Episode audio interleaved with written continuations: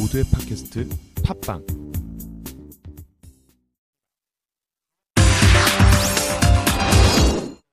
앞서 CNBC 영상에 나왔던 영어 표현을 짚어보는 CNBC English 시간입니다. 원유 시장 약세, 이 안정권 거래를 전망한 전문가의 영상에서 표현을 배워보도록 하겠는데요. 오늘의 표현 두 가지 짚어봅니다.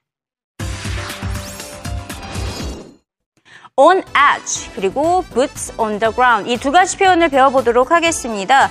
모서리 끝에 있다, 땅 위에 붙이다. 과연 어떤 뜻일까요? 한글 자막으로 확인해 보시죠. That we have, we to not discount the fact that we've got issues in Libya going on right now. We've got major pullback on production in Libya, down from 1.6 million barrels down to about 300,000, the lowest it's been since the overthrow of Gaddafi. So I think we have Libya being built into the price. More importantly, uh, I would expect to see oil going back down near 101, 102 if we don't have anything happen in Syria. But this Libya thing could certainly more than Syria right now. It's certainly events like this that really underscore why the United States is trying to move to its own energy Absolutely. Independence, right? and it's producing more oil and gas. So, to what degree does that buffer any price escalation? You know, I think we have some kind of insulation, Mandy. We're producing seven and a half million barrels a day. We're still burning through 13 million, so we've got a, a bit of ways to go. But keep in mind, top five importers uh, of countries for oil coming into the United States, Russia's number five. So Russia still kind of a piece of, of this puzzle in Syria and how that could affect. So it kind of gets these traders uh, on edge. I do think fear and emotions driving oil right now. Fundamentals uh, not a part of the market here in the near term. But again, um, I think we've still got eight to ten dollars in buffer in there. I think we will see oil move up if missiles start flying towards Syria. Oil will move up. It could test 125. It won't be long lived, though. It will begin to retreat because Obama said just earlier today, no boots on the ground. So we're not looking like a long term war or strike on Syria. 네, 방금 영상에서 들으셨다시피 on edge, fear and emotion. 원유 시장에서의 투자 심리를 반영한 표현인 것을 확시, 확인을 할 수가 있었고요. boots on the ground, 군사 용어임을 확인할 수가 있었습니다. 자, 우선 투자 심리 표현부터 배워보도록 하겠습니다. 전문가가 이런 말을 했습니다. So it kind of gets trader on edge. 트레이더들의 신경을 곤두세우고 있다. On edge라는 표현을 배워보도록 하겠는데요. edge라고 한다면 가장자리, 칼날이라는 뜻을 가지고 있죠.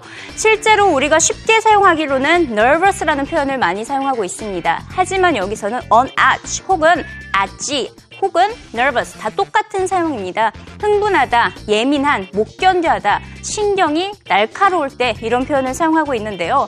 I'm on edge 혹은 I feel on edge 초조해, 불안하다 이렇게 사용을 할 수가 있습니다. 지금 뒤에 edge를 나타내는 그림을 보실 수 있는데 모서리 끝에 edge에 서 있는 것을 알 수가 있죠. 여기 서 있으면 당연히 불안할 수밖에 없겠죠. 그렇기 때문에 on edge라고 한다면 초조함을 나타내는 그 같은 심리를 반영한 표현인 것을 알 수가 있습니다. 엣지를 사용한 또 다른 영어 표현 예전 이 시간을 통해서 배워본 바가 있었는데요. 그 표현 잠깐 짚어보도록 하겠습니다. cutting edge, 최첨단에 앞서 나가는 주로 기술주 이야기를 하면서 이 표현이 자주 들렸던 거 기억이 나실 테고요. edge down 혹은 edge up이라고 할 수도 있겠는데요. edge down이라고 한다면 주가가 급락할 때 표현을 하고 있고요. edge up 급등할 때 이렇게 사용을 하고 있습니다. 이어서 군사 용어 배워보도록 하겠습니다. 자, 오바마 대통령이 공식 발언에서 이런 말을 했습니다. 오바마 said just earlier today, no boots on the ground. 오바마 대통령이 오늘 아침에 지상군 투입은 없다라고 말을 했습니다라고 언급을 했는데요. 그렇기 때문에 전쟁이 일어날 것 같진 않다라는 분석으로 해석을 할 수가 있겠습니다. Boots on the ground, 바로 지상군 투입입니다. 육상 전투 병력인데요. 실전에 투입되어 뛰고 있는 병력을 의미하고 있습니다. 굳이 군사적인 상황이 아니더라도 실전에 투입되는 상황에서 많이 사용되고 있는 표현이니 꼭 기억해 두시길 바라고요. on edge 그리고 boots on the ground 예의주시하시면서 영어 자막으로 들어보시죠.